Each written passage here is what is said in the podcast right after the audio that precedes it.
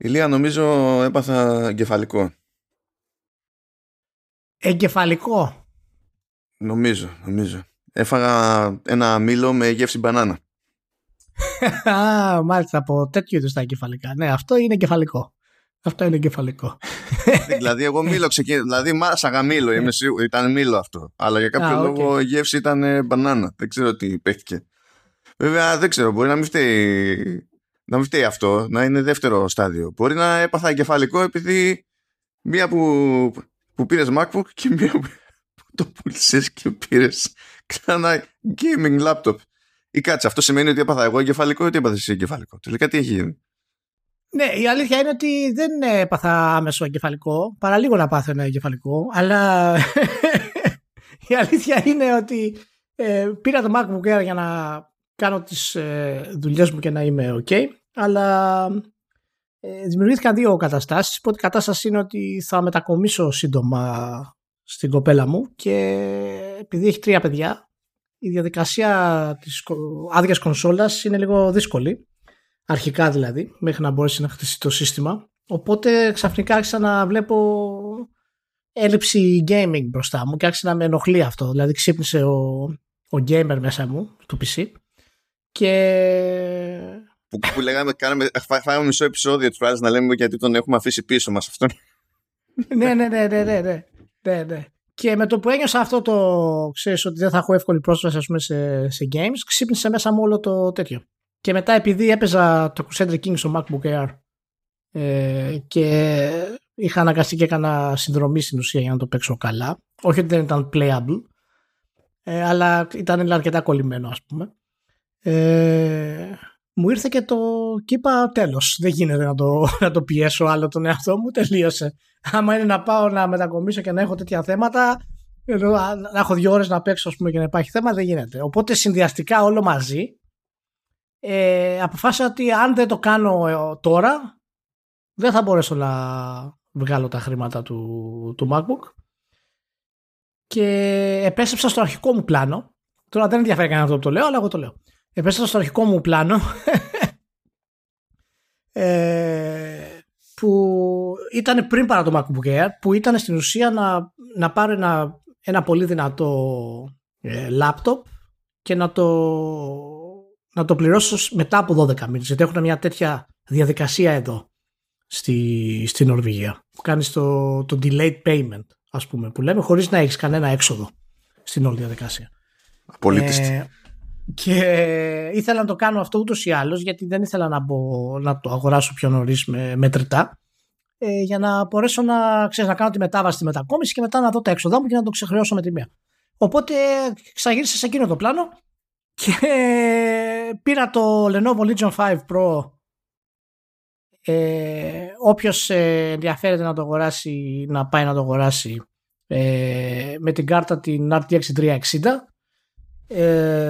Κάποια 30-60. Ναι, 30-60, τι 360. Α, λέγω. Και το Ryzen το 7 είναι πραγματικά, εντάξει, είναι πολύ ακριβό λάπτοπ, βέβαια.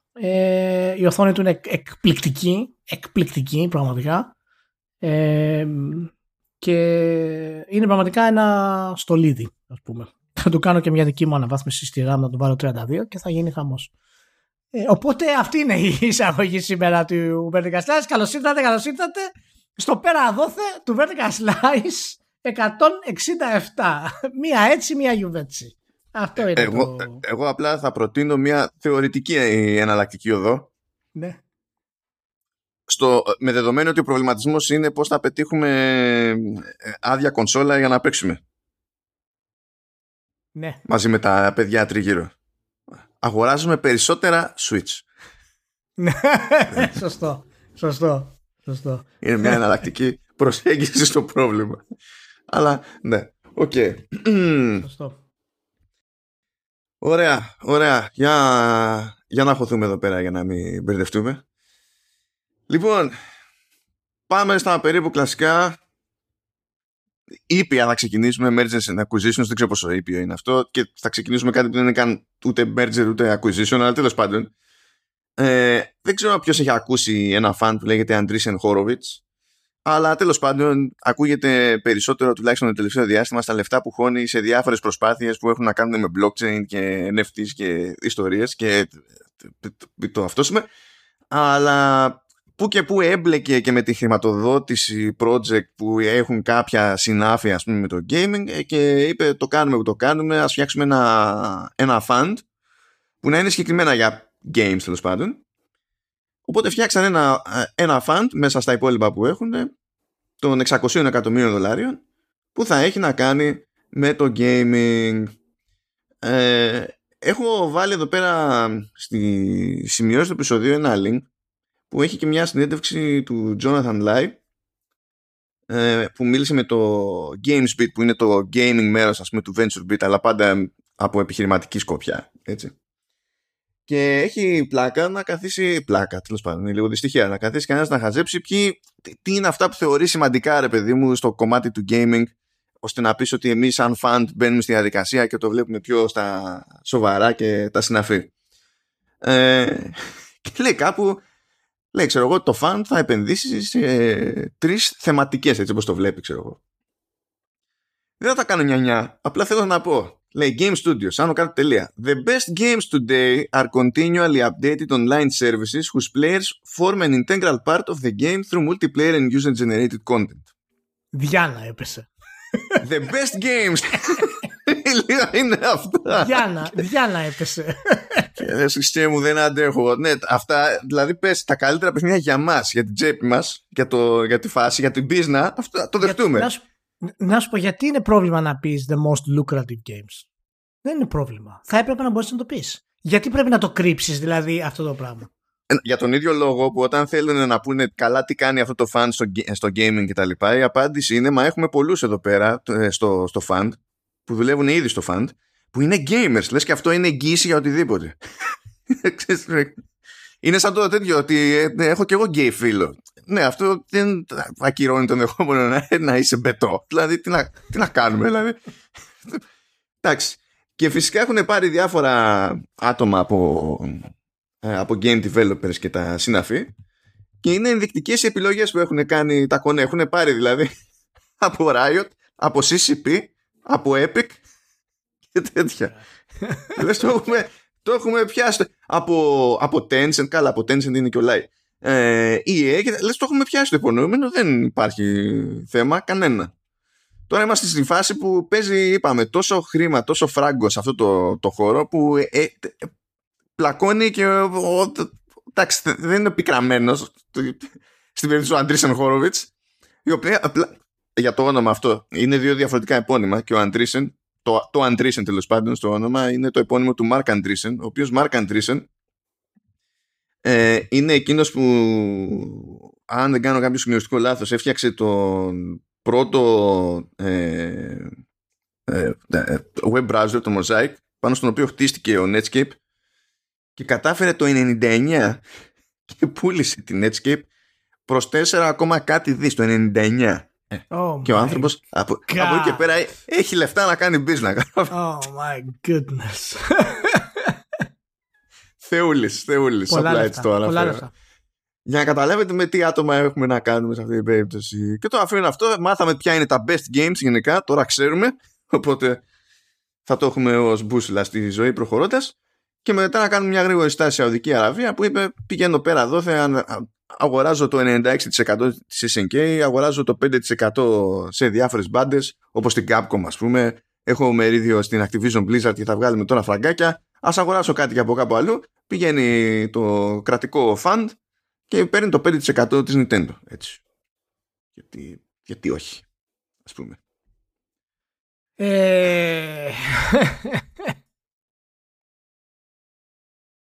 Είναι αυτό που λέγαμε, γιατί δεν αγοράζεις όλη την Nintendo. Έρχεται εξαγορά της Nintendo.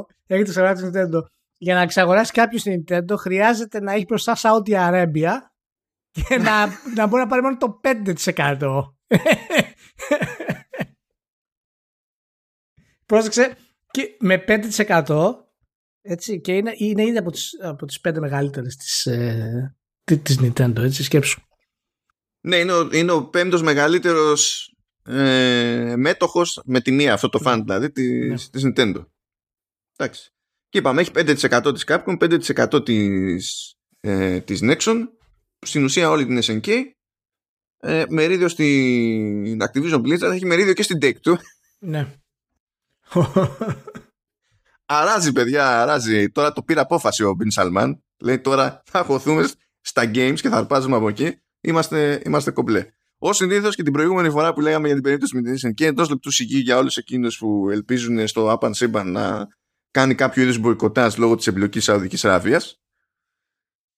Sucks to be you, διότι δεν πρόκειται να λειτουργήσει έτσι η πραγματικότητα. Δεν έχει σημασία ότι είναι ηθικό ή μη ηθικό ή δεν ξέρω. Η πραγματικότητα είναι αυτή που είναι, πότε θα το φάμε. Ναι. Αφήνουμε αυτά και κάνουμε έτσι τις περατζάδες μας λίγο από τρεις ιαπωνικές εταιρείες που έβγαλαν αποτελέσματα εκεί πέρα τριμήνου και έτους. For the LOL. Mm-hmm. Δηλαδή το πρώτο LOL είναι Bandai Namco. Bandai Namco δεν είναι γεια σας. Στο έτος που έκλεισε, δεν ξέρω αν το πήρατε χαμπάρι, αλλά κυκλοφορήσαμε ένα μικρό παιχνίδι που λέγεται Elden Ring και έχει πουλήσει 13,4 εκατομμύρια μέχρι στιγμής. Και ανέβηκε η κερδοφορία μας κατά 50% για το έτος. 20% αύξηση τζίρου, αλλά 50% αύξηση κερδοφορίας, καταλαβαίνετε. Εντάξει. Γι' αυτό έχει pop-up το Elden Ring. Ναι. Γι' αυτό έχει κερδοφορία. Γιατί είναι γεμάτο pop-ups. Δεν έχει καμία εξέλιξη μηχανή. Και περιμένουν ακόμα καλύτερα αποτελέσματα προχωρώντας. Ναι. Και εντάξει, τώρα είναι η Bandai Namco, έχει ένα από τα προβλήματα που έχουν οι Ιάπωνες γενικά, ρε παιδί μου. Ορίστε, ακόμη και τώρα, ακόμη και έτσι, ακόμη και με το Elden Ring, παιδιά, το 70% του τζίρου, το 70% του συνολικού τζίρου της Bandai Namco, το σύνολο, όχι μόνο στα games δηλαδή, έρχεται από την Ιαπωνία. Η Αμερική, δηλαδή λέμε Αμερική, όχι οι Ηνωμένες Πολιτείες, όλοι βόρειες κοινότητες εκεί είναι 11% και από 9% έχουν Ευρώπη και Ασία. Και καλά πες Ευρώπη. Ασία, πόσο έχει τα αποτύχει στην Bandai Namco σε αυτό. Βέβαια, οι τύποι έτσι δεν. Και στην τελική γιατί έγινε. Μ' αρέσει που κάνουν προσπάθεια, υποτίθεται να ανοιχτούν στις δυτικές αγορές και απλά κάνουν δικά τους ρεκόρ στην πορεία. Because reasons. Εντάξει. Και αυτά τώρα με την Bandai Namco να είναι μια από τις ιαπωνικές εταιρείες που είπαν εσχάτως ότι θα ανεβάσουν αμοιβές. Ναι. Θα ανεβάσουν αμοιβές, τι σημαίνει αυτό? Ανεβάζουν αμοιβές στους εργαζόμενους τους στην Ιαπωνία. Και το ίδιο είχε ανακοινώσει και η Capcom. Και η Capcom, που είναι επόμενο στάδιο σε αυτή τη συζήτηση, λέει ότι πέραν αυτής της αύξησης θα κάνει και άλλες αλλαγές στις αποδοχές, τα bonus και τα λοιπά. Δηλαδή είμαστε στη φάση που οι Ιάπωνες καταφέρνουν να αποτυγχάνουν κατά μία έννοια στις δυτικές αγορές, όχι πλήρως, αλλά τέλος πάντων σε μια κλίμακα επί του συνόλου. Έχουν μια σχετική αποτυχία στις δυτικές αγορές, εκτός αν είναι η Capcom, τότε δεν έχει, είναι κομπλέλα. Δεν μπορούν να κάνουν κονέ με δυτικά στούντιο ή στέλνουν τους τα αγοράζουν κάποιοι άλλοι, τα πουλάνε μόνοι τους, δεν ξέρω και εγώ τι. Ανεβάζουν το μισθολογικό τους κόστος και η κερδοφορία πηγαίνει τέρμα Θεού. Μιλάμε για μεγάλες μαφίες τώρα, εντάξει. Έτσι πάει η κατάσταση. Έτσι πάει. Και αυτό σε μια χρονιά που γίνονται προσαρμογές προς τα κάτω σε τζίρους, γιατί υποτίθεται ότι, ειδικά στις δυτικές εταιρείες, γιατί και καλά κάθεται λίγο η αγορά σε σχέση με τη φούρια της καραντίνας. Οι Ιάπωνες το χάβουν.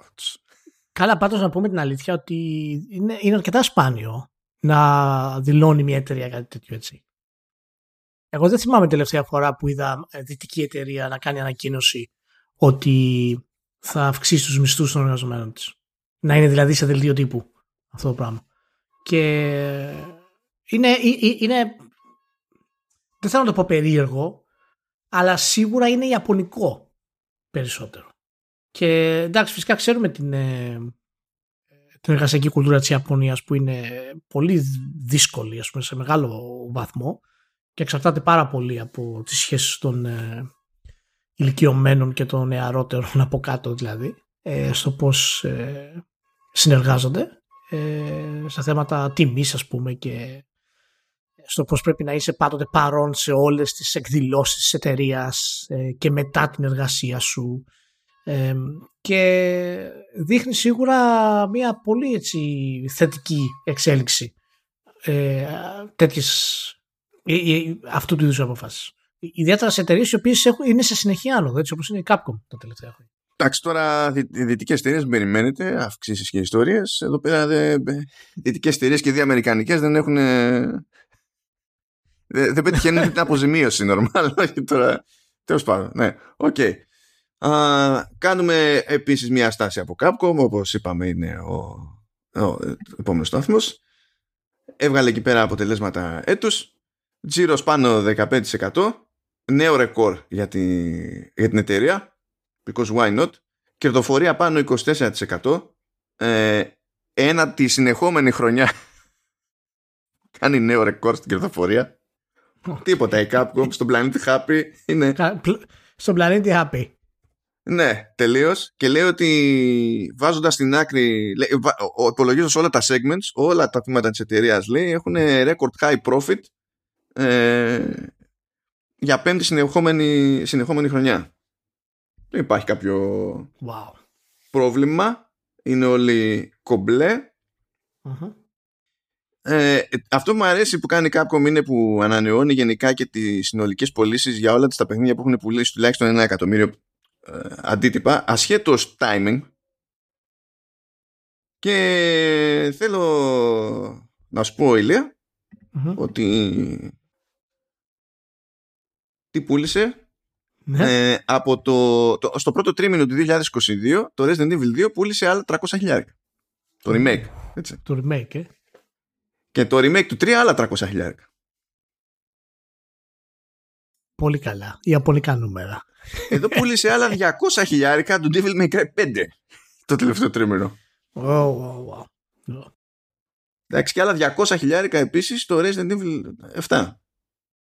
Λοιπόν, μπορούμε λίγο να σταθούμε λίγο στο Resident Evil γενικότερα, γιατί έχει ενδιαφέρον να βάλουμε κάτω λιγάκι τη διαχρονικότητα της σειράς. Πλέον, γιατί, ναι, προφανώς. Και πού οφείλεται αυτή η διαχρονικότητα. Μπορούμε να πούμε ότι μετά το Resident Evil το 4 και την προσπάθεια που έκανε με το VR, η σειρά δεν έχει προσπαθήσει να αλλάξει πολλά πράγματα. Και μπορούμε να πούμε ότι γενικά έκανε και βήματα πίσω. Δηλαδή το τελευταίο Resident Evil θυμίζει πολύ περισσότερο κλασικά Resident Evil από ότι το Resident Evil 4. Το Village είναι. Ναι. Γιατί πιστεύεις ότι έχει διαχρονική έτσι, πορεία η σειρά αυτή?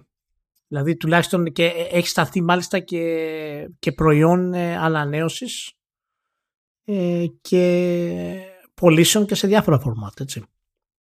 Κοίτα, το Resident Evil είναι ένα brand το οποίο τέλος πάντων συντηρείται όπως συντηρείται και σε άλλα media. Δηλαδή έχουν βγει 7-8 ταινίες. Δηλαδή αυτό κρατάει, το καθιστά λίγο πιο mainstream, παιδί μου. Αλλά νομίζω ότι στο κομμάτι του gaming τουλάχιστον και στο τι φουριά έχει κάποιος ή τι ελπίζει για κάθε φορά που ανακοινώνεται νέο Resident Evil, ας πούμε,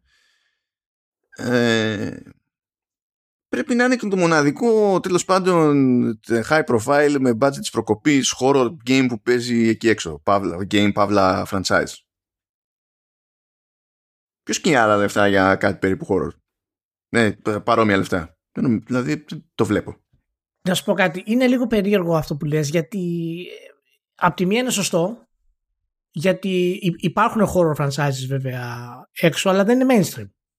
Δεν αποφέρουν πωλήσεις δηλαδή mainstream, είναι niche. Ναι.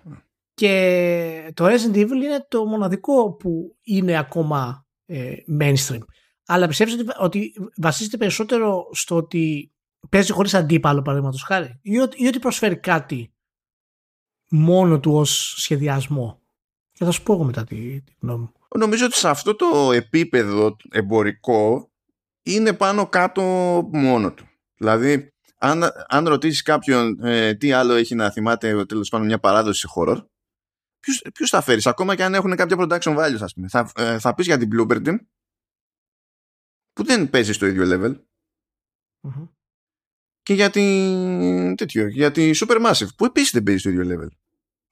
που μιλάμε για δύο ομάδες, τέλος πάντων, για δύο εταιρείες που είναι εστιασμένες στο horror και κάνουν και μια προσπάθεια πάνω από το μέσο όρο, ρε παιδί μου. Πότε σε τεχνικό επίπεδο, πότε σε επίπεδο μηχανισμού ιδιαίτερου, τέλος πάντων, και όπως η Bloomberg με το The Medium πιο πρόσφατα, ας πούμε, και τέτοια πράγματα. Δηλαδή, είναι σαν να φύγαμε από την εποχή που και καλά, ρε παιδί μου, τα δύο μεγάλα ονόματα σε horror ήταν Resident Evil και Silent Hill. Πέθανε το Silent Hill και έχει μείνει το Resident Evil στη συνείδηση του κόσμου, τέλος πάντων, ως το μοναδικό μεγάλο horror thing που παίζει. Τώρα, από την πλευρά της Capcom, νομίζω ότι τουλάχιστον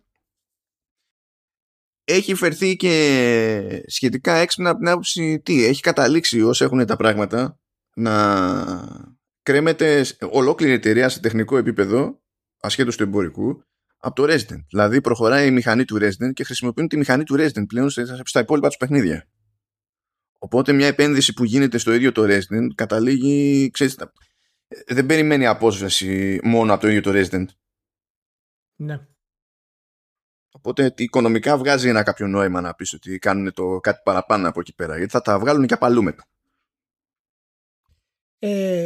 Εγώ το εστιάζω σε τρία βασικά πράγματα. Το πρώτο πράγμα είναι φυσικά ότι έχει ουρά ιστορική σειρά. Αυτό νομίζω είναι σαφές, δεν χρειάζεται ιδιαίτερη ανάλυση. Και πολλοί κόσμος που ξεκίνησε με το Resident Evil την εποχή του horror, και τα horror ξεκινάνε σαν mainstream σχετικά με το Resident Evil σε τέτοιο βαθμό, είναι ακόμα δεμένη με αυτό. Έχει δηλαδή το νοσταλγικό μέσα του. Αν συνδυάσει και το γεγονός ότι δεν έχει ανταγωνισμό, αυτοί οι παίχτες που μπορεί να είναι τώρα πλέον, όχι μπορεί, είναι σίγουρα στα 30+, μην πω και παραπάνω, και είναι οπαδοί, είναι σειρά στην οποία θα επιστρέφουν ξανά και ξανά. Έχει δηλαδή μια φυφοποίηση το Resident Evil ως brand, γιατί παίζει και μόνο του. Και αυτοί οι παίκτες μπορούν να έχουν δοκιμάσει διάφορα πράγματα, αλλά δεν έχουν αποφασίσει να μείνουν κάπου και να πούν ότι «ΟΚ, ας το Resident Evil, δεν πειράζει, θα ασχοληθώ με αυτή τη σειρά», γιατί δεν υπάρχει άλλη τέτοια σειρά. Το δεύτερο κομμάτι που πιστεύω ότι είναι ότι ο σχεδιασμός του παραμένει οπισθοδρομικός για αυτό το λόγο. Για να μπορέσει σε μεγάλο βαθμό να ικανοποιήσει το νοσταλγικό παράγοντα που οδηγάει τις πωλήσεις που φέρνουν οι φίλοι αυτοί.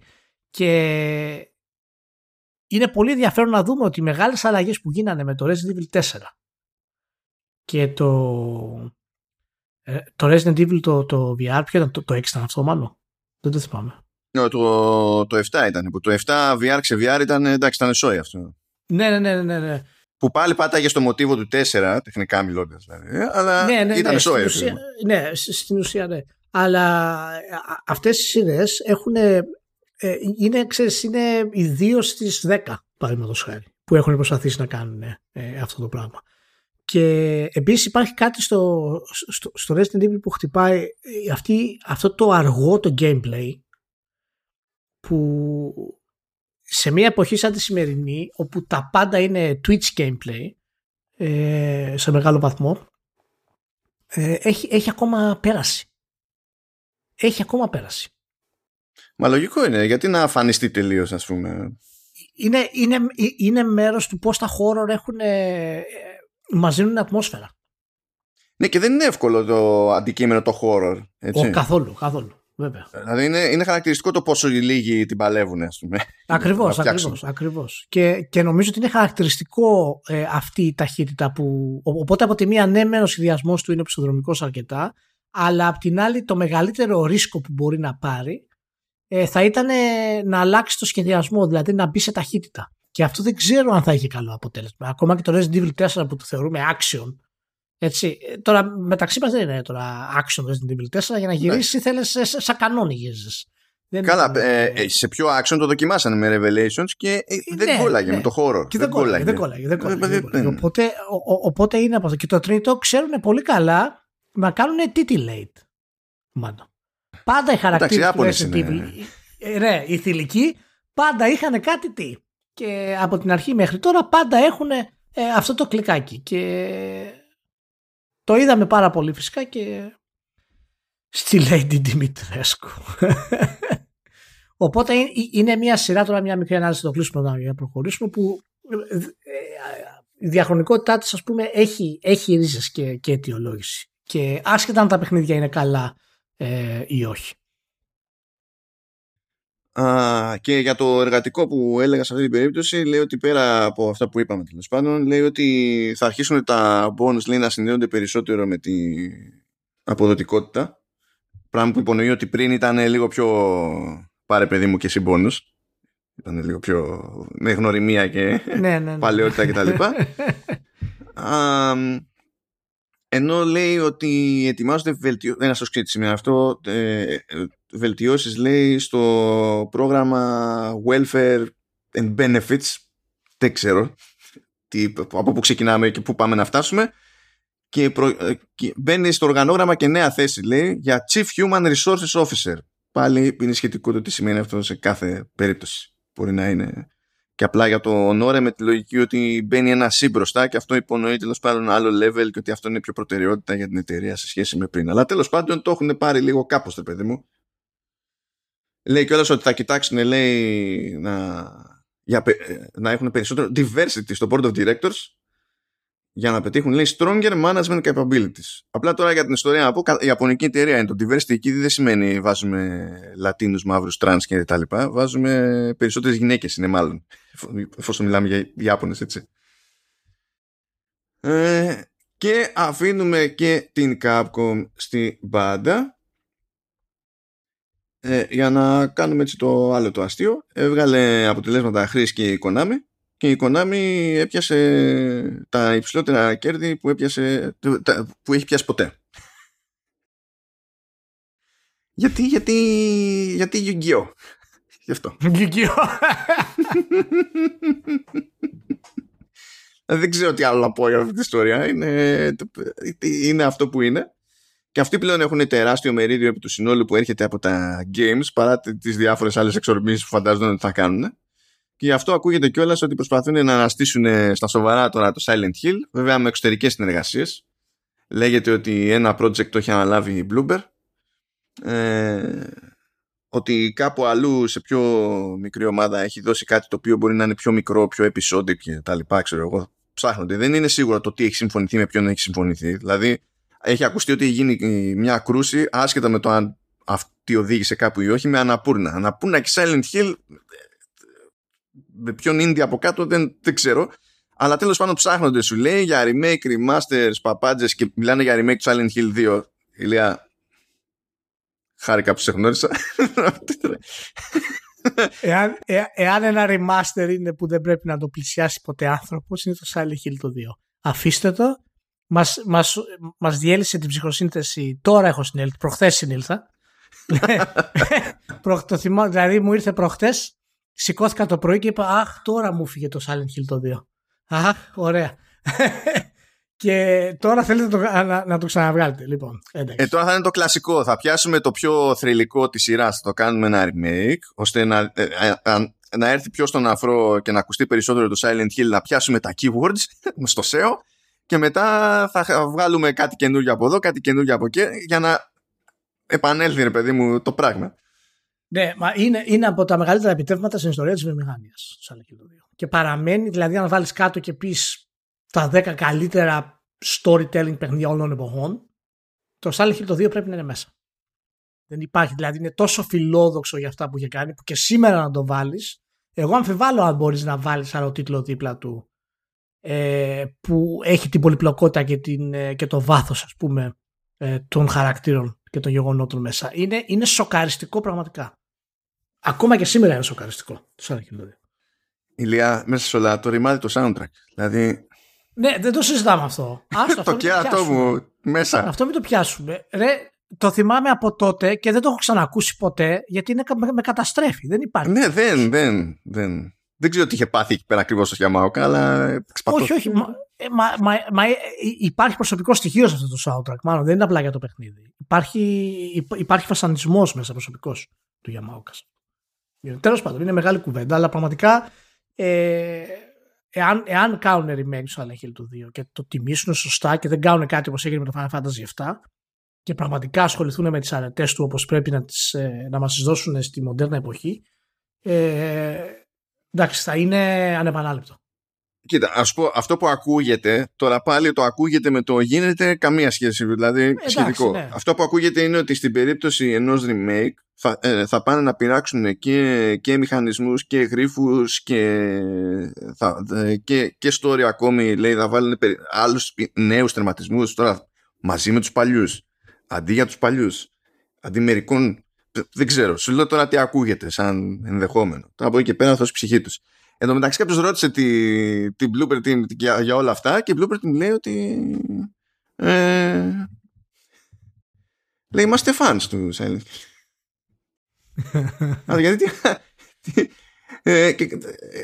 τι περίμενε.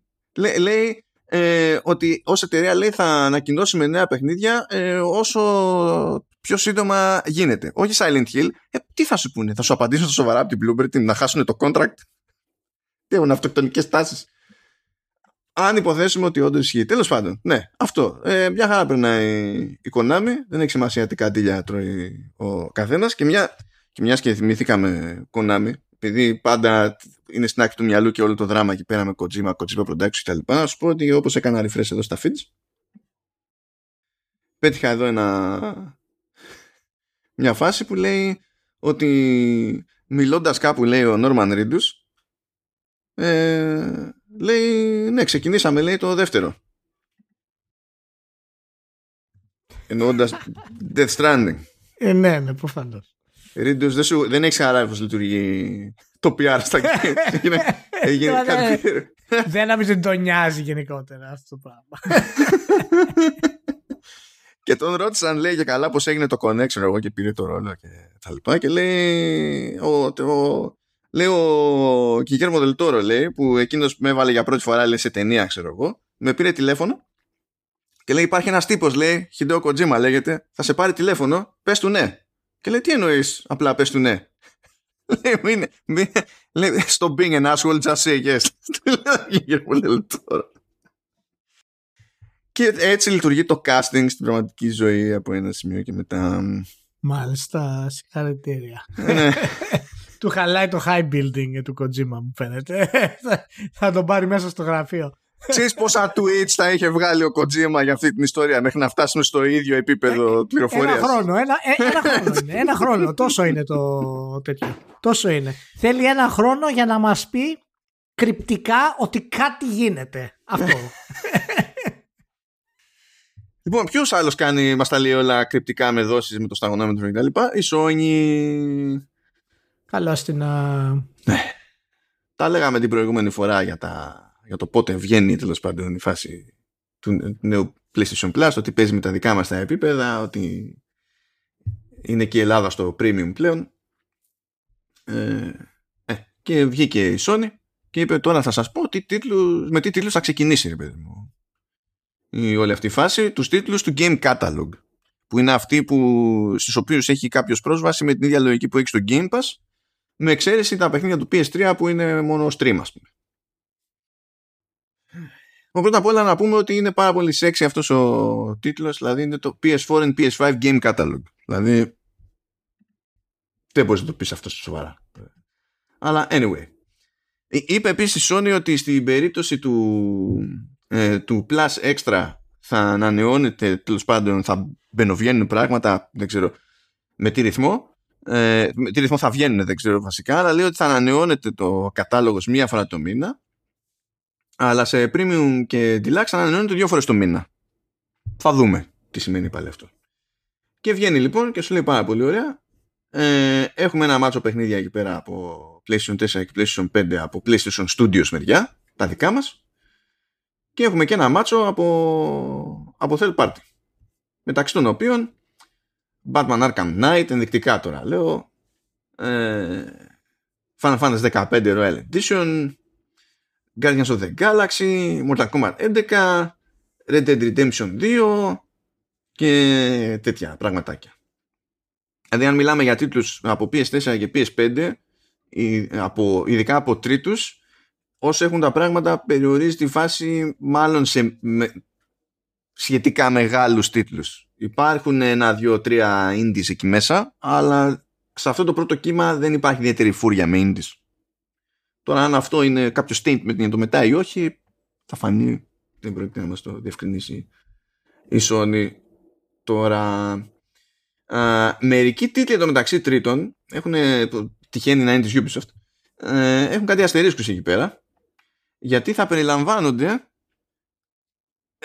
υποσυνθήκη, διότι υποτίθεται ότι πώς έχουμε στο Xbox Game Pass Ultimate που λέει αυτό περιλαμβάνει και το EA Play, η Sony κάνει κάτι ανάλογο με τη Ubisoft και, και την υπηρεσία Ubisoft Plus, με τη διαφορά ότι δεν ενσωματώνεται όλη η υπηρεσία Ubisoft Plus. Υπάρχει μια άλλη υπηρεσία ειδικά για αυτή την περίσταση, Ubisoft Plus Classics, που είναι το ίδιο πράγμα ακριβώς, αλλά έχει ένα υποσύνολο τίτλων Ubisoft. Όπως ξέρω εγώ Valhalla, εντάξει, Far Cry 3 Remaster, Far Cry 4 ξέρω εγώ, For Honor, The Crew 2 κτλ. Που φαίνεται να είναι και οι στάνταρ εκδόσεις, ενώ σε Ubisoft Plus άμα πληρώνει κάποιος, σου δίνει πρόσβαση με τη μία σε κάτι Ultimate Gold, whatever, ανάλογα με το πώς λέγεται σε κάθε περίπτωση. Αυτή είναι μια τσαχπινιά στην όλη υπόθεση, που ταυτόχρονα σημαίνει ότι δίνεται και πακέτο με μια επιβεβαίωση από την Ubisoft ότι η υπηρεσία Ubisoft Plus, όπως είχε ανακοινωθεί ότι θα έρθει κάποια στιγμή στο Xbox, θα έρθει κάποια στιγμή στο PlayStation 5. Δεν νομίζω ότι είχε κανένα αμφιβολία για το ότι όλα αυτά ήταν θέμα χρόνου, αλλά τέλος πάντων it is what it is. Και από εκεί και πέρα, αυτά ισχύουν τέλος πάντων σε extra και premium. Αλλά έχουμε και το Classic Games Catalog, που ξέρουμε ότι ισχύει στο premium, που είναι για αυτόν που δίνει ακόμα περισσότερα.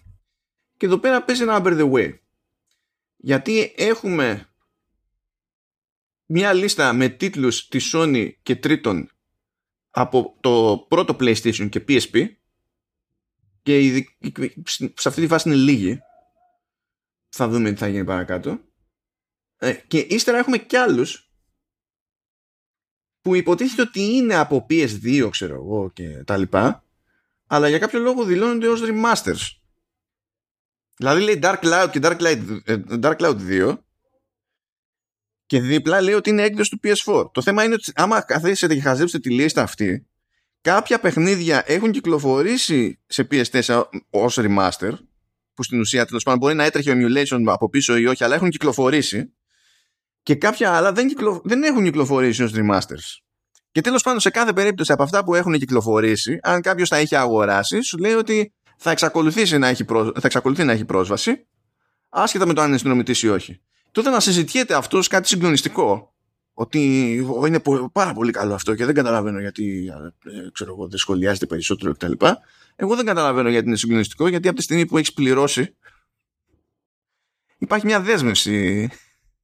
Δεν μπορεί να σου πει tough luck, στο παίρνω πίσω, δεν το πολύ πιάνω, αλλά anyway. Και τώρα δεν αντιλαμβάνομαι πώς θεωρείται remaster κλασικού τίτλου το BioShock Remastered. Είναι κάτι περίεργα. Και εντάξει, μετά έχει και μια λίστα εδώ πέρα που είναι με streaming stuff από PS3. Νομίζω ότι δεν είναι άξια η Sony να εξηγήσει αυτό που έχει κάνει με έναν τρόπο εύπεπτο για κανένα λόγο. Καλά, αυτό το είδαμε και από τις συνδρομές της. Ήταν ένα house. Αυτή η ανακοίνωση τώρα είναι στην ουσία για να μας πει ότι έχει third party τίτλους. Ότι η υπηρεσία δεν είναι, ότι δεν αποτελείται κυρίως από τα first party και τα κλασικά Sony παλιά παιχνίδια, ας πούμε. Γιατί αυτό προφανώς είναι γενικότερα τα παιχνίδια που ανακοίνωσε είναι 0, δεν είναι τίποτα στην ουσία από θέμα ποσότητας. Τα περισσότερα είναι δικά της σε κάθε περίπτωση, παρότι δεν έχει τα πιο πρόσφατα, τα περισσότερα είναι δικά της. Αυτό βασίζεται στη θεωρία που είχαμε πει μήνες πριν, ότι η Sony δεν έχει τη δυνατότητα να κάνει μια συμφωνία έτοιμη σαν το Game Pass, και ίσως θα το κάνεις σταδιακά, ναι, αλλά δεν ξεκινάει με αυτό. Οπότε όταν βλέπω εγώ third party partners, μια λίστα η οποία έχει, ξέρω εγώ, 1, 2, 3, 4, 5, 6, 7, 8, 9, 10, 11, 12, 13, 14, 15, 16, 17, 18, 19, 20, 21, 22, 23, 25 παιχνίδια. Ως third party partners είναι αυτά. Ναι, από, για τίτλους PS4 και PS5 μιλάμε τώρα για αυτή τη λίστα. Ναι, γιατί έχει και βέβαια, διαφορετικές λίστες.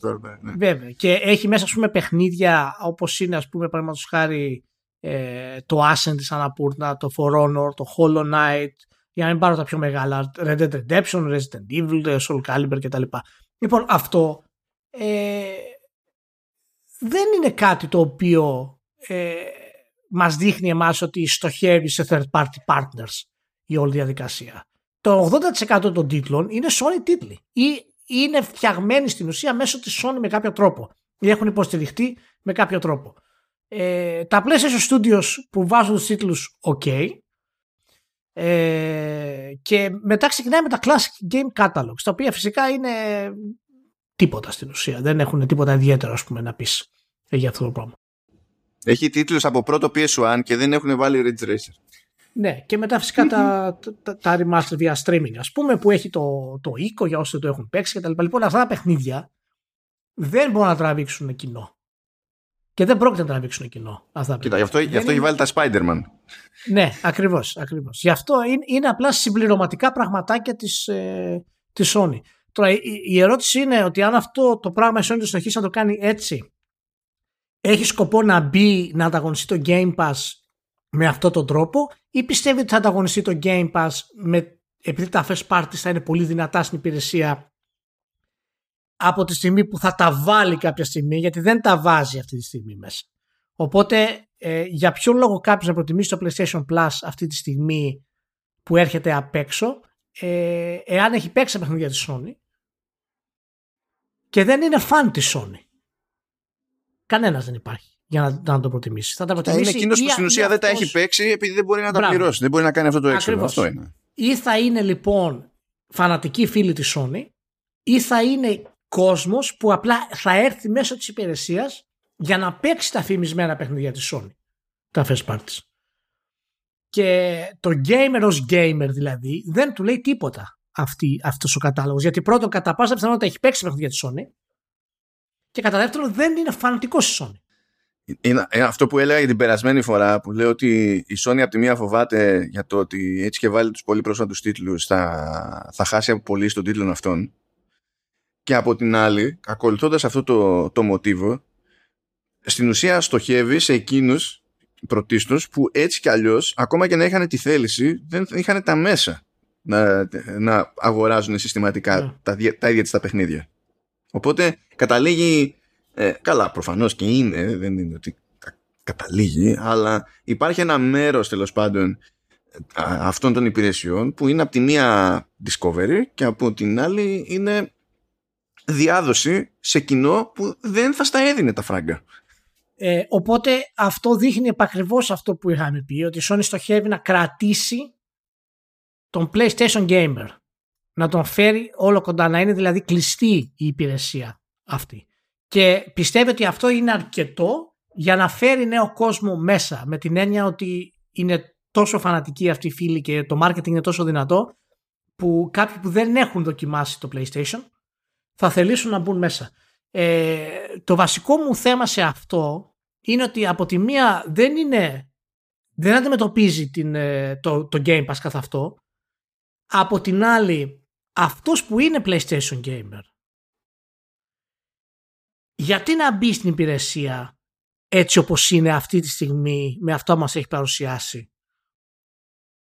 Ποιο είναι το τυρί που του δίνει από τη στιγμή που κατά μεγάλο ποσοστό έχει παίξει όλα τα παιχνίδια και τα καινούργια παιχνίδια δεν θα είναι διαθέσιμα μάλλον?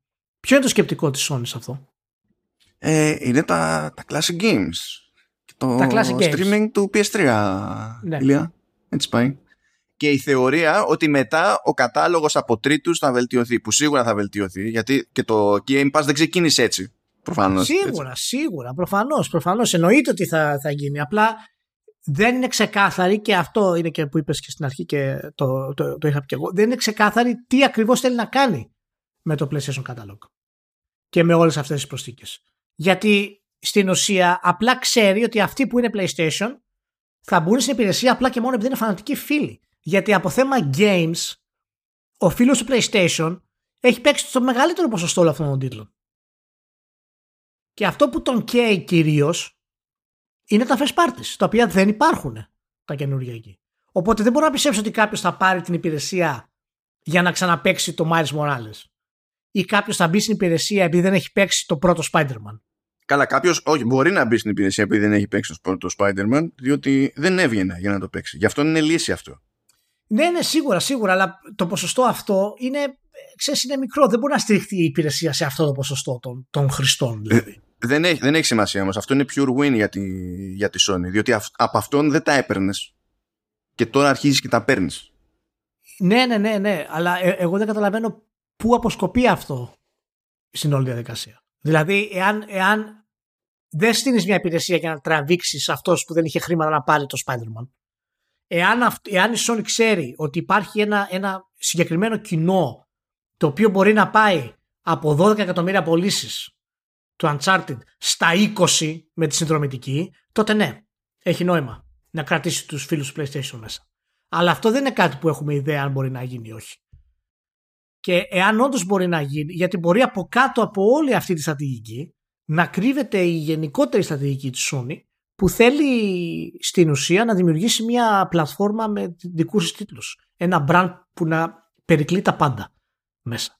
Και να είναι ο τρόπος της για να εκμεταλλευτεί τον κόσμο που δεν είχε χρήματα να αγοράσει τους τίτλους της, αλλά είναι φίλοι του PlayStation.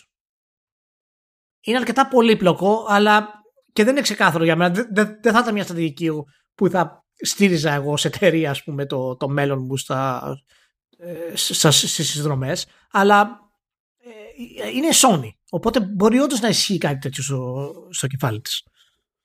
Γενικά η φάση είναι συντηρητική, ακριβώς επειδή ξεκινάει από θέση ισχύως, δηλαδή σε μερίδια και τα λοιπά, και έχει άλλη εξάρτηση η Sony ως εταιρεία από το gaming σε σχέση με τους υπολείπους. Θα πει κάποιος Nintendo δεν έχει εξάρτηση. Nintendo έχει εξάρτηση, αλλά Nintendo πουλάει. Nintendo, δηλαδή, είναι άλλο καπέλο εκεί πέρα, τι να λέμε. Ναι, γενικά είναι περίεργη η φάση και νομίζω ότι αυτό που σίγουρα έκανε λάθος στην προκειμένη, πέρα τώρα από το πώς επικοινωνούνται αυτά τα πράγματα με τα διαφορετικά επίπεδα και αυταρμάδες και σκάνε αυτές οι πληροφορίες, και στην επίσημη δημοσίευση το γεια σας μπλα μπλα Ubisoft Plus Classics εξηγείται, είναι τέτοιο, είναι footnote. Δηλαδή απλά βλέπεις κάπου κάτι αστερίσκους και πρέπει να πας από κάτω και να δεις τι σημαίνει ο συγκεκριμένος αστερίσκος, ο τριπλός. Ναι. Αυτή τη... Δηλαδή αυτή την εσκεμμένη, τέλος πάντων, έτσι, δεν είναι συγκάλυψη, αλλά αυτή η ασάφεια, λες και η ασάφεια είναι feature, ας πούμε, δεν την πολύ πιάνω. Δηλαδή εμένει πάρα πολύ η Sony σε αυτό το πράγμα. Αλλά εκεί που σίγουρα έκανε λάθος, σίγουρα έκανε λάθος, είναι που βγαίνει και λέει σε αυτό το επίπεδο συνδρομής έως και 400 τόσα παιχνίδια και στο άλλο επίπεδο συνδρομής έως και 700 τόσα παιχνίδια, που εγώ να πιστέψω ότι θα φτάσουν εκεί πέρα τα νούμερα, δεν είναι αυτό το περίεργο της υπόθεσης. Το λες αυτό όμως και μετά ξεκινάς και είσαι, ξέρω εγώ, με πόσα είναι, 100 παιχνίδια. Που είναι πρόβλημα τα 100 παιχνίδια? Όχι, έτσι ξεκίνησε και το Game Pass. Δεν είναι αυτό περίεργο, αλλά γιατί να το τάξεις το νούμερο από πριν? Δηλαδή τόσα χρόνια που έχουν περάσει με το Game Pass και το messaging της Microsoft εξακολουθεί να είναι 100 πλάς παιχνίδια και έχει 500, ξέρω εγώ. Αλλά η Microsoft λέει αυτό. Να. Οπότε κατά μία έννοια μπαίνεις μέσα στην υπηρεσία και όλο αυτό το πράγμα που βλέπεις, που είναι πλεόνασμα κατά μία έννοια, είναι μια ευχάριστη έκπληξη. Και η Sony πηγαίνει και σου δηλώνει με τη μία τα ταβάνια. Δεν έχεις ιδέα πότε θα φτάσουμε σε τέτοιο όγκο. Ότι θα φτάσουμε, εντάξει, οκ. Okay. Και δημιουργείς μετά αυτό το περιθώριο να σου πει ο άλλος, μα εσύ μου έλεγες κάτι τέτοια νούμερα, αυτά γιατί είναι τόσο. Δεν ξέρω πώς φαίνεται λογικό, λογική η δημιουργία αυτού του περιθωρίου στο marketing της Sony. Δεν το πιάνω. Δεν ξέρω γιατί το κάνω αυτό στην πάρτι τους. Θα δούμε πώς θα πάει η όλη αυτή η υπηρεσία. Πάντως δεν έχει κάτι, δεν είναι κάτι ιδιαίτερα εντυπωσιακό με αυτό που προσφέρει δηλαδή. Και εγώ ακόμα δεν μπορώ να καταλάβω τη στρατηγική της, την είπαμε ποια είναι, αλλά έτσι όπως παρουσιάζεται όλο αυτό, εάν θέλει να παραμείνει να κρατήσει εσόκλειστους στην ουσία τους φίλους του PlayStation, θα είναι ένα μεγάλο πρόβλημα εν τέλει. Και πρέπει οπωσδήποτε να επεκτείνει τα third parties. Και δεν ξέρω αν είναι αυτός το αρχικό της πλάνο. Ούτως ή άλλως. Γιατί για να επεκτείνεις τα third parties θέλεις διαδικασίες. Δεν είναι απλά εύκολο να το κάνεις αυτό. Αλλά τέλος πάντων, εδώ θα είμαστε και θα το δούμε. Τουλάχιστον είναι κάτι καινούριο για τη Sony, είναι μια καινούρια υπηρεσία και σίγουρα οθήθηκε από τη Microsoft για να μπορέσει να τη βγάλει πιο νωρίτερα από ότι θα ήταν σίγουρα έτσι αρκετά. Ναι, αντί για 5 χρόνια θα περιμέναμε 10 διαφορετικά. Είναι ναι, αρκετά σχεδιασμένη. Οπότε σίγουρα είναι κάτι θετικό για την εταιρεία. Και είναι μια συνδρομή η οποία θα μπορέσουν οι φίλοι που ίσως να θέλουν να μείνουν στην κονσόλα του PlayStation και δεν έχουν δοκιμάσει κάποια παιχνίδια, να βρουν τη δυνατότητα να έχουν δυνατότητα να το δοκιμάσουν. Και τώρα τι θα κάνουμε, στροφή στην πολιτική, κατά μία έννοια. Έστω ότι. Θα μείνουμε στη Sony, διότι έγινε ένα τζέρτζελο τώρα με τη διαρροή της απόφασης του Αμερικανικού Ανώτατου Δικαστηρίου που φαίνεται ότι θα πάει να ανατρέψει το ισχύον καθεστώς περί αμβλώσεων σε ομοσπονδιακό επίπεδο κτλ. Δεν έχει νόημα τώρα να το πούμε τα αυτονόητα ως προς την κουφαμάρα που πάνε να κάνουν εκεί πέρα, αλλά τέλος πάντων θα κοιτάξουμε από τη μεριά της βιομηχανίας τι έχει γίνει. Ξεκίνησε ένα τζέρτζελο λίγο με τη Sony, το PlayStation σαν κομμάτι και φυσικά ποιον άλλον, τον Jim Ryan. Διότι ο Jim Ryan τέλος πάντων είπε, ετοίμασε μια εσωτερική επιστολή που μπορεί να είναι στο πλαίσιο, δηλαδή γίνονται αυτά εσωτερικά, δηλαδή μπορεί το κεφάλι κάθε τόσο να γράφει κάτι σαν blog post ας πούμε και καλά για να πει κάποια πράγματα και λέει ότι σεβόμαστε κάθε άποψη, είτε συμφωνούμε είτε διαφωνούμε και αυτό πρέπει να το θυμόμαστε και τα λοιπά, ότι okay, εντάξει, αλλά και, αφού αλλά μετά ξαναμιλάει για τα σκυλιά του. Δηλαδή ανοίξει αυτό το θέμα και μετά λέει για τα σκυλιά. Okay. Είναι θεότητα. Και τέλος πάντων, μετά πολλά προκύπτει ότι η θέση της εταιρείας είναι ότι δεν θα επιτρέψει στα στούντιό της, σε εργαζομένους στα PlayStation Studios κτλ. Να κάνουν οποιαδήποτε δημόσια δήλωση επί του θέματος. Και φυσικά εργαζόμενοι τσαντίστηκαν. Και εκείνη που φαίνεται κατά τα φαινόμενα να πήγε τέλος πάντων περισσότερο κόντρα ήταν η Insomniac, που είπε τέλος πάντων σε δικούς τους εργαζομένους ότι κάναμε ό,τι μπορούσαμε για να σπρώξουμε τη Sony να πάρει θέση δημοσίως. Τελικά δεν πήρε θέση και δεν πρόκειται λέει, να πάρει θέση δημοσίως. Αυτό που έγινε είναι ότι μπαίνουμε εμείς στη διαδικασία σαν Insomniac να βάλουμε κάποια λεφτά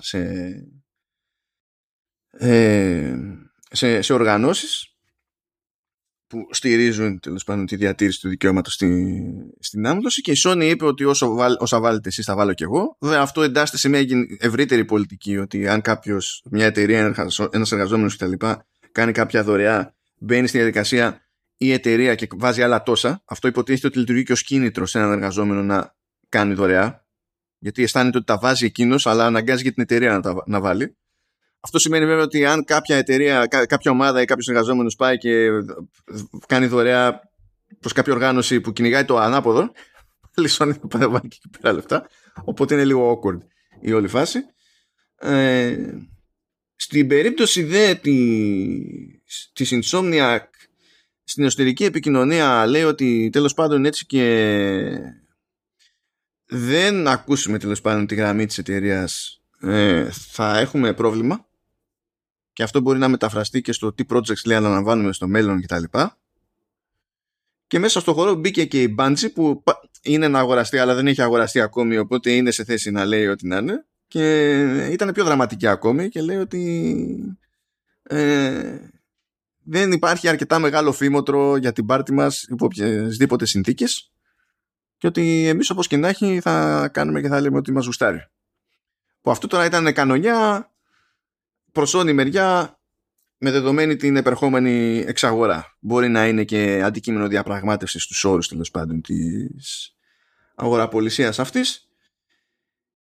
Και έχει γίνει ένα πράγμα, επειδή έχουμε για πολλωστή φορά στο χώρο, αν και δεν είναι κουσούρι μόνο αυτού του χώρου, πριν από μερικούς μήνες με άλλη νομοθεσία τραβάγε τα ίδια και η Disney, που η Disney όπως και να το κάνουμε είναι λίγο μεγαλύτερη από τη Sony, αλλά τέλος πάντων, το ότι προσπαθούμε να μην μπλέξουμε με πολιτικά ζητήματα ως εταιρείες.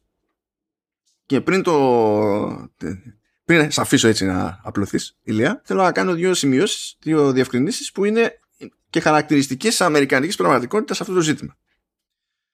Επειδή είναι εύκολο να πάνε αυτές οι συζητήσεις στο ποιο το νόημα να παίρνει πολιτικές θέσεις μια εταιρεία, έτσι, άλλο δημιουργεί.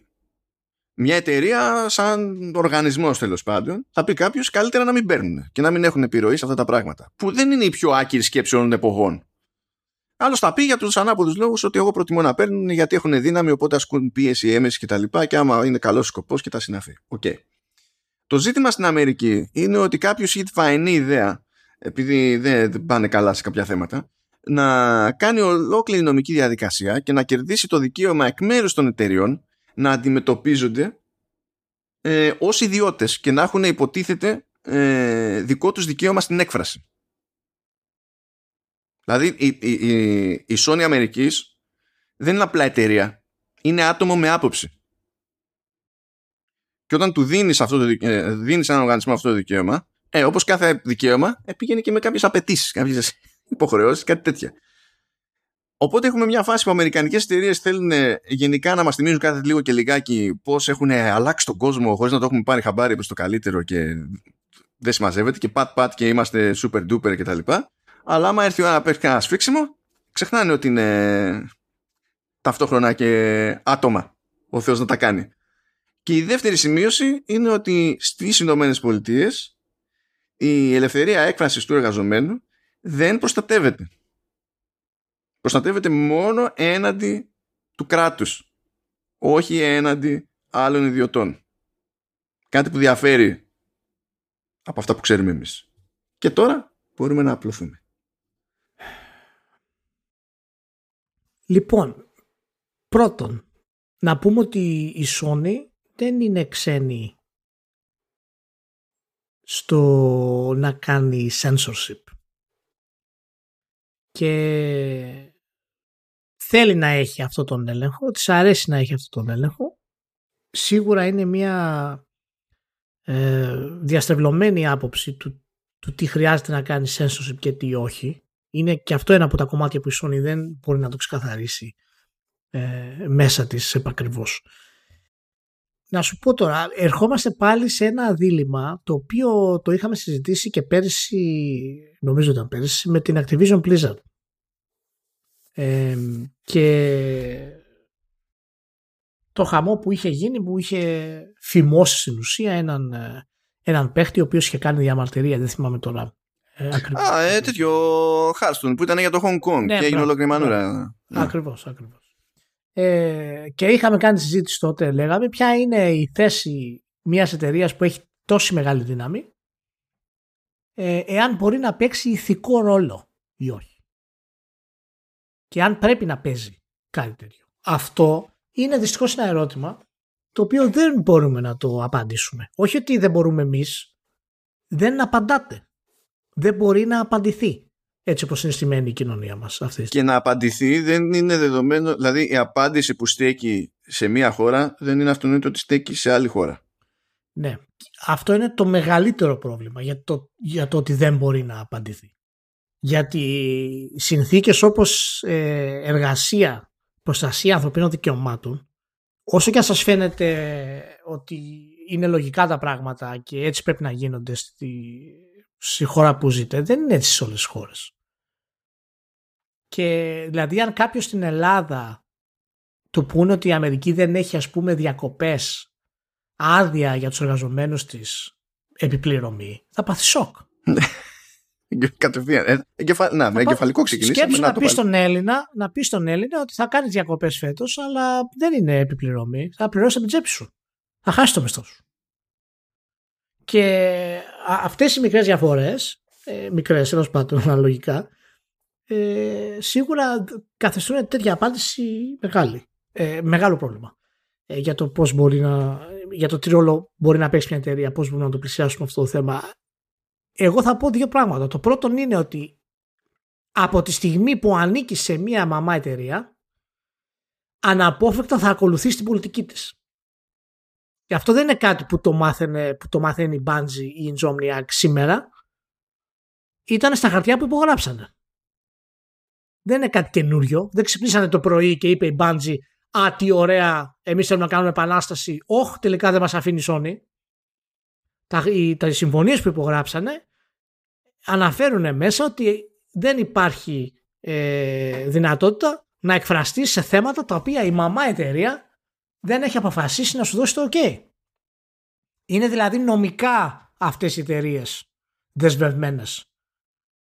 Και από την άλλη, εάν η μαμά εταιρεία πει ότι κοίτα να δεις, εγώ θέλω να υποστηρίξω τις αμβλώσεις, αυτό είναι το δεύτερο point που θέλω να κάνω, αναπόφευκτα, και εκείνο το ηθικό κομμάτι, θα χάσει πελάτες. Και είτε υποστηρίξει τη μία πλευρά, είτε υποστηρίξει την άλλη πλευρά. Και γι' αυτό η μαμά εταιρεία. Και μπορεί να έχει και τέτοιο. Μπορεί να έχει και πολιτική κόντρα, διότι μετά σε πιάνουν στο στόμα σου, ξέρεις, οι πιο συντηρητικοί, ξέρω εγώ, γερουσιαστές από εδώ και από εκεί, και αρχίζουν και αναφέρουν το όνομά σου ως εταιρεία, όπως κάνανε και με την Disney, και έχεις άλλα θέματα μετά εκεί. Ναι, ακριβώς, ακριβώς. Είναι ελάχιστες εταιρείες στον κόσμο που θα μπορούσαν να επιβιώσουν από κάτι τέτοιο. Δεν ξέρω, μπορεί να είναι 2-3 στον κόσμο που μπορούν να πούν ότι ναι, είμαστε υπέρ των αμβλώσεων και να αντέξουν τον καταιγισμό. Η Apple είναι μία από αυτές. Η Google μπορεί να είναι η άλλη. Και να επιβιώσουν οικονομικά. Η Sony δεν είναι ούτε κατά διάνοια σε αυτό το επίπεδο. Από θέμα δύναμης η εταιρεία. Και η business της βασίζεται στο ότι ο κόσμος τη συμπαθεί. Ο κόσμος συμπαθεί αυτά που δημιουργεί. Οπότε το να έχει ίση απόσταση, εγώ δεν το βλέπω μειονεκτικό. Είναι μέρος της business. Το ηθικό κομμάτι μπορούμε να το συζητήσουμε, ναι, αλλά το ηθικό δυστυχώς δεν λειτουργεί στην business. Δεν γίνεται σε αυτό το επίπεδο. Γιατί ναι, καλό θα ήταν οι μεγάλες εταιρείες, καλό θα ήταν οι παγκόσμιες εταιρείες να παίρνανε στάση υπέρ των ανθρωπίνων δικαιωμάτων σε όλα τα επίπεδα, να προστατεύανε τους εργαζομένους σε όλα τα επίπεδα, να κατακράζανε τους δικτάτορες σε όλα τα επίπεδα, αλλά δεν γίνεται αυτό, παιδιά. Δεν γίνεται. Και δεν ξέρω αν μπορεί να το κάνει κανένας αυτό το πράγμα. Μόνο ο Μάσκ μπορεί να το κάνει, επειδή είναι ένα άτομο και δεν τον νοιάζει το τι θα κάνει. Ούτε και αυτός εν τέλει, αλλά καταλαβαίνεις τώρα. Πρέπει να φτάσει στο σημείο του σχετικά τρελού για να μην σε νοιάζει, ας πούμε. Να είσαι τόσο ιδιοφυής και τόσο πλούσιος που δεν σε ενδιαφέρει τίποτα στην ουσία. Δεν υπάρχει εύκολη απάντηση γενικά. Όχι, όχι. Στο θέμα. Δεν έχει καν σημασία τι πιστεύει ο καθένας για τις αμβλώσεις. Έτσι. Γιατί να ξεκινήσουμε από το εξής. Αν υποθέσουμε ότι μια κίνηση της εταιρείας μπορεί να έχει αρνητικές επιπτώσεις και αυτή η εταιρεία είναι εισηγμένη, αν γνωρίζοντας αυτές τις πιθανές αρνητικές επιπτώσεις, η εταιρεία κάνει στην ουσία προβεί σε πράξεις που μπορούν ενδεχομένως να τις προκαλέσουν, οι μέτοχοι μπορούν να τλιτάρουν. Γιατί υποτίθεται ότι ως εισηγμένη η οποιαδήποτε εταιρεία έχει όχι θεωρητική υποχρέωση, έχει πρωτίστως υποχρέωση να προφυλάσει το συμφέρον των μετόχων.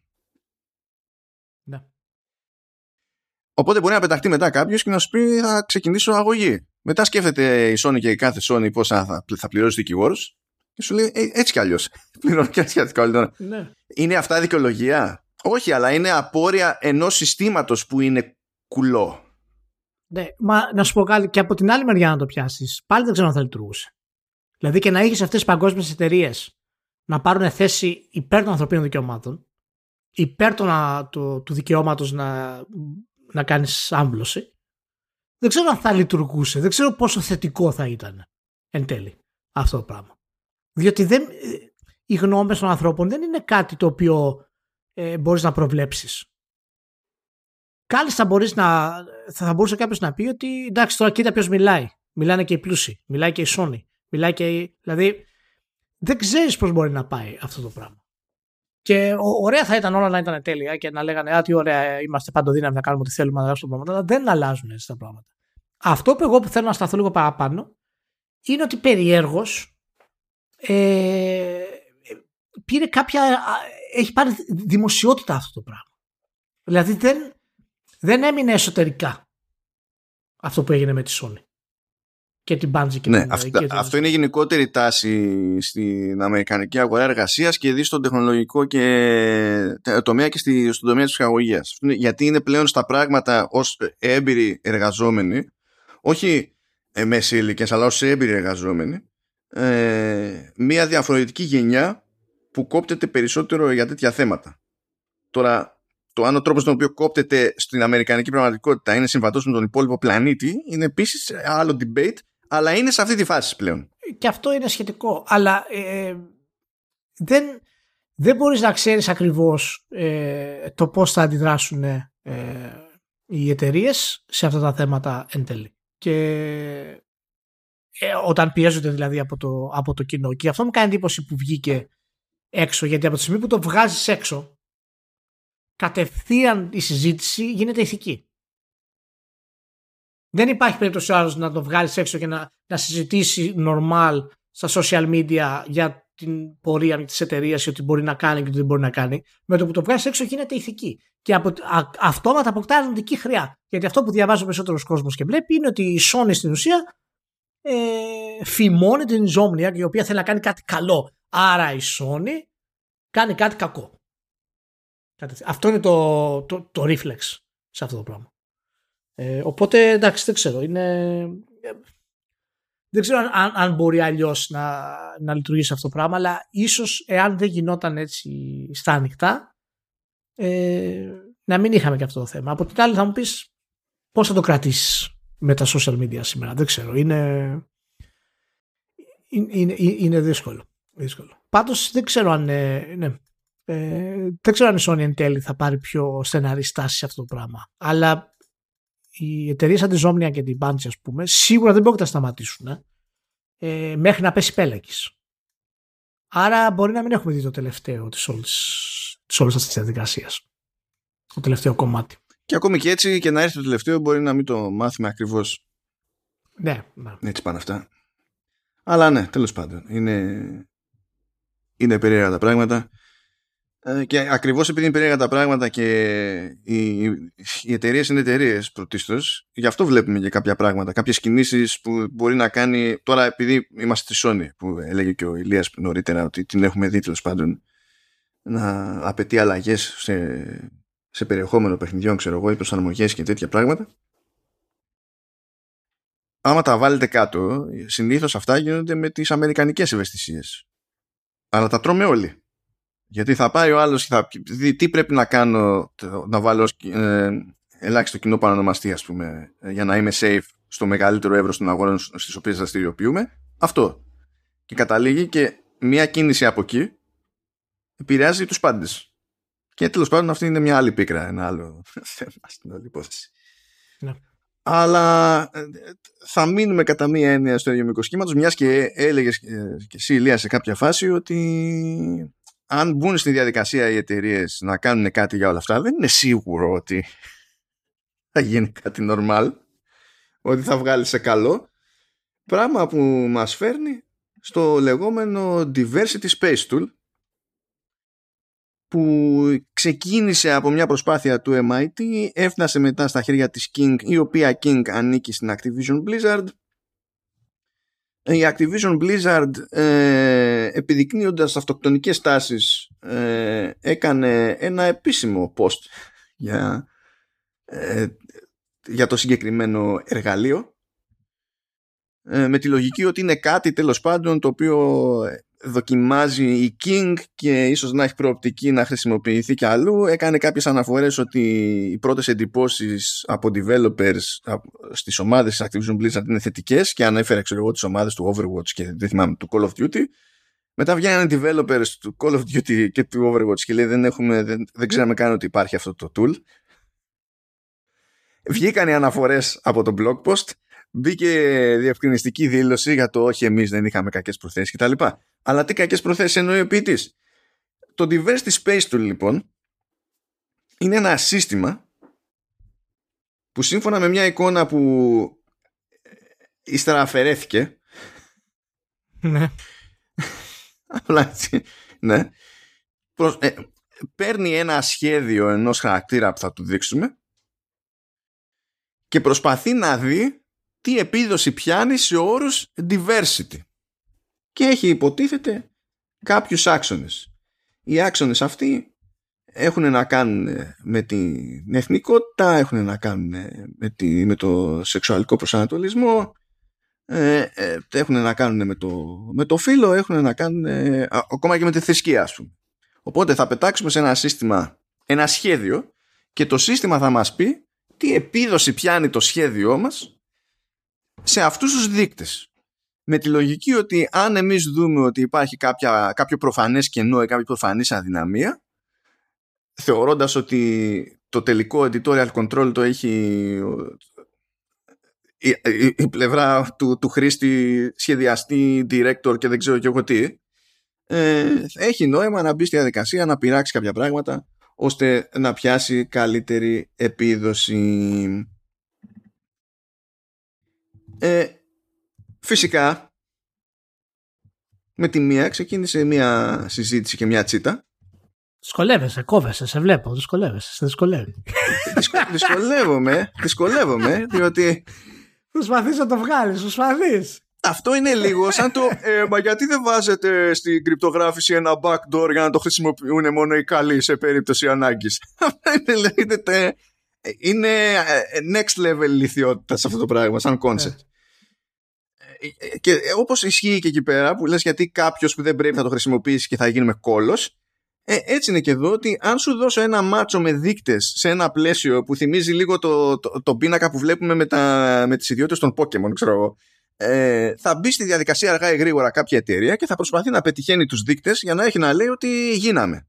Μ' αρέσει κιόλας που και καλά ο στόχος του εργαλείου αυτού είναι να αποφευχθεί το όποιο tokenization, και καλά να μην μπει ένας χαρακτήρας με κάποια χαρακτηριστικά απλά για να πούμε ότι μπήκε ένας χαρακτήρας. Τώρα, πώς γίνεται αυτό να είναι συζήτηση στην ίδια πρόταση με το Overwatch, που το Overwatch είναι ένα παιχνίδι που και καλά είναι hero shooter, που απλά προσποιούμαστε ότι υπάρχει story της προκοπής στους χαρακτήρες και ότι παίζει κάπου ρόλο στα αλήθεια. Δεν ξέρω. Οκ. Και λοιπόν, βρήκα τώρα την εικόνα που ήθελα με τους δείκτες. Λοιπόν, culture, ethnicity, age, ability, body type, gender identity και sexual orientation. Δεν ξέρουμε καν τι κάνει, τι να γύρει προς ποια μπάντα. Δεν το ξέρουμε καν αυτό. Δηλαδή τι είναι στο συν, τι είναι στο μείον όταν θα πάμε στα body types. Επίσης, από την εμφάνιση τι άκρη ακριβώς θα βγάλουμε, ξέρω εγώ, για την κουλτούρα, και πώς αυτό θα διαφέρει δραματικά σχέση με την εθνικότητα, και πώς από την εμφάνιση θα βγάλουμε άκρη για sexual orientation. Έτσι απλά, για να πούμε ότι το πετύχαμε αυτό το πράγμα. Δεν ξέρω πού να το πιάσω κανονικά. Είναι ό,τι πιο ιστερικά ηλίθιο έχω δει μια εταιρεία να κάνει όσον αφορά αυτά τα θέματα. Δηλαδή αυτό το chart, και μάλιστα να έχει σκέψη από πίσω. Δεν είναι απλά μόνο φτιαγμένο το diversity chart. Έχει ασχοληθεί κόσμος από πίσω. Για να εδώ είναι, έχουμε ένα πρόβλημα. Θέλουμε να έχουμε, diversity στα παιχνίδια μας με τους χαρακτήρες και τα λοιπά, γιατί το πιστεύουμε, γιατί μας κυνηγάνε και πλέον πρέπει, αλλιώς δεν έχει σημασία ποιο είναι το κίνητρο. Πρέπει, τέλος πάντων, παίρνουμε μια απόφαση ότι εμείς θέλουμε diversity εντός στυλ, τέλος πάντων, στους χαρακτήρες μας, στα παιχνίδια μας. Πάρα πολύ ωραία. Και εδώ κράζει η φάση, φαίνεται. Δηλαδή κάποιος είπε κάτσε να το δοκιμάσουμε αυτό στο MIT για να δω αν μπορώ να γράψω κάποια γαμάτη εργασία και να βρω γαμάτη δουλειά. Μετά το παράτησε, ξέρω εγώ, το project και το ανέλαβε ο ιδιωτικός τομέας. Και κάποιος είπε υπάρχει ένα πρόβλημα. Γιατί να μην το λύσουμε πετώντας προς το general direction του προβλήματος, computer vision και machine learning.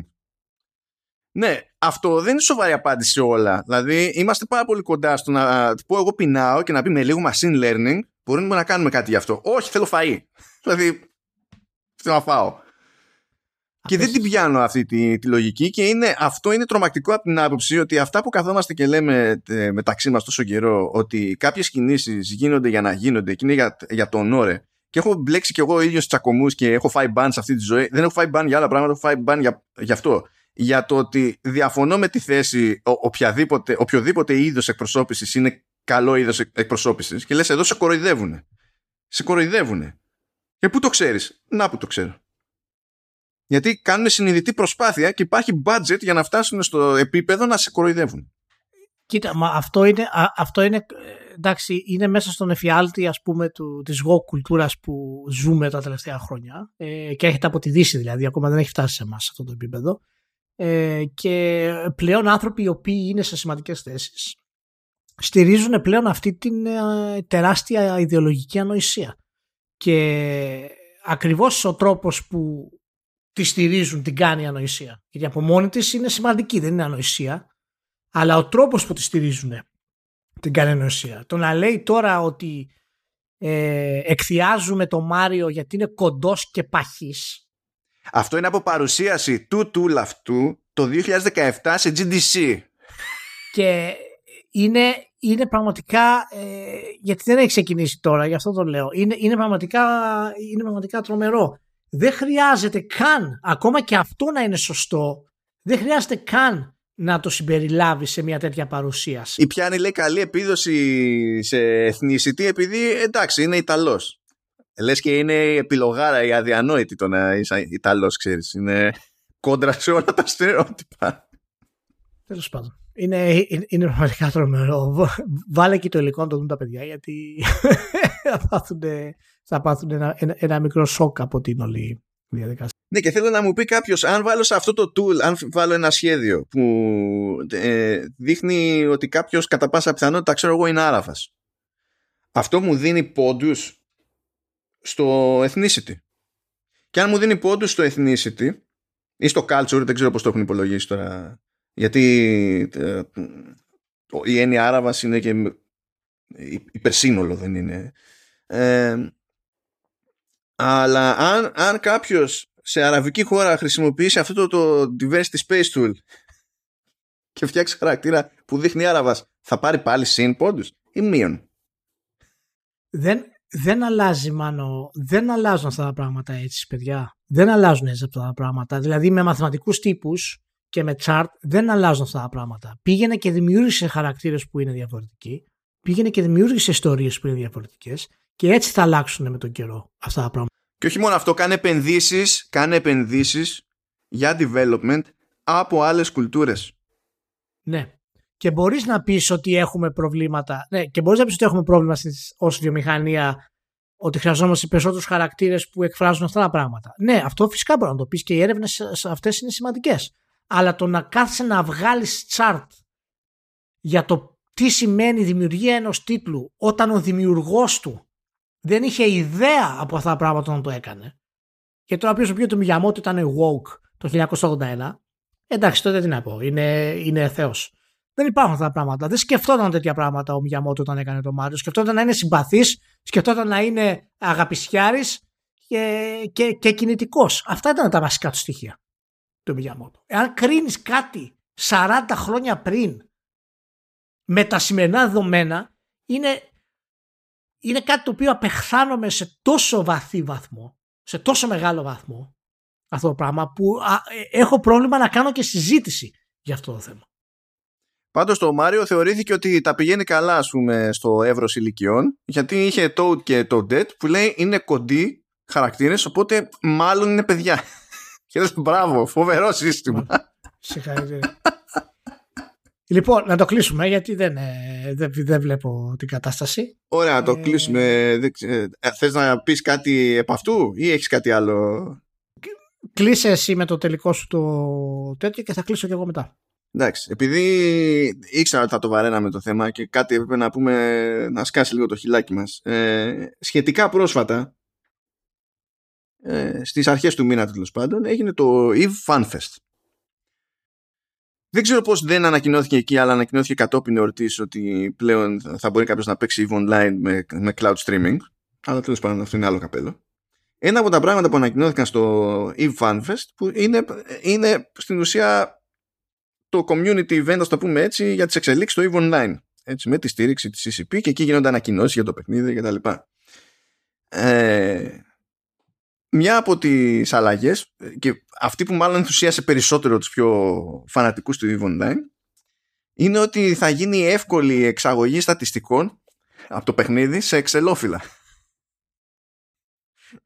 Και έτσι θα μπορεί κάποιος, επειδή η πολυπλοκότητα, όταν κάποιος παίζει EVE Online, παίζει και business παράλληλα, έτσι. Δεν είναι αρρώστια αυτό που παίζει εκεί πέρα. Δεν έχει να προσπαθήσουμε να το εξηγήσουμε αυτή τη στιγμή, αλλά το να έχει κάποιος πρόσβαση σε τέτοια δεδομένα ομαδοποιημένα και με έναν τρόπο που είναι πιο εύπεπτο, αντί να πηγαίνει μέσω λαμίας κτλ., μπορεί όντως να του δώσει μια καλύτερη αντίληψη της μεγάλης εικόνας και κάποιο θεωρητικό, συγκριτικό και τακτικό πλεονέκτημα και τα συναφή.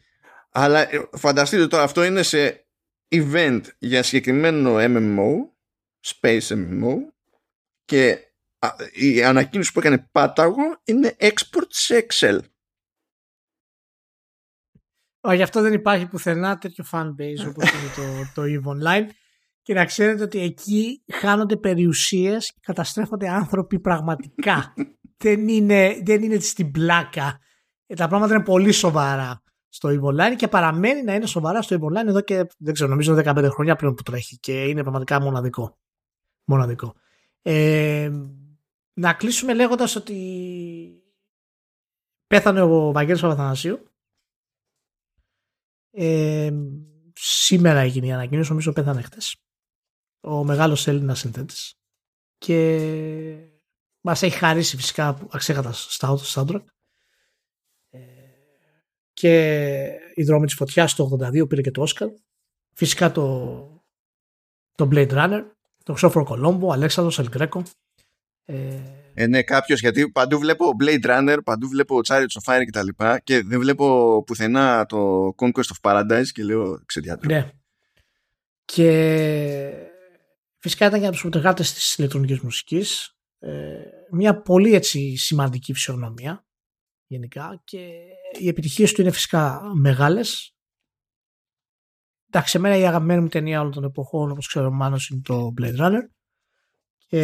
Ο Νονός ο πρώτος, που και εναλλάσσονται πέρα δόθε. Εντάξει, πραγματικά το soundtrack του Blade Runner δεν θα μπορούσε να έχει γραφτεί από οποιονδήποτε άλλο, έτσι όπως είναι τα πράγματα. Και δεν ξαναγράφηκε τέτοιο soundtrack ποτέ, γιατί ήταν και μέρος το πώς δημιουργήθηκε η ταινία, το συναίσθημα της ταινίας και τα θέματα τα οποία θίγει. Οπότε να είναι καλά, τον ευχαριστούμε, και επίσης σίγουρα να δείτε οι δρόμοι της φωτιάς άμα δεν το έχετε δει. Εντάξει, το Blade Runner δεν το συζητάμε, και τον Χριστόφορο Κολόμπο, τον Αλέξανδρο, τον Ελγκρέκο, έχει κάνει πραγματικά σημαντικές δουλειές. Αυτά, πάει άλλος ένας. Έτσι αυτά δυστυχώς. Ήθελες να τελειώσεις εσύ με κάτι ανεβαστικό και εγώ τις έλεγα. Ναι, και το κατέστηψες. Το κατέστηψες. Λοιπόν, παρόλα αυτά, να είστε όλοι καλά και να έχετε μια σούπερ εβδομάδα, και θα τα πούμε μαζί την επόμενη. Γεια χαρά.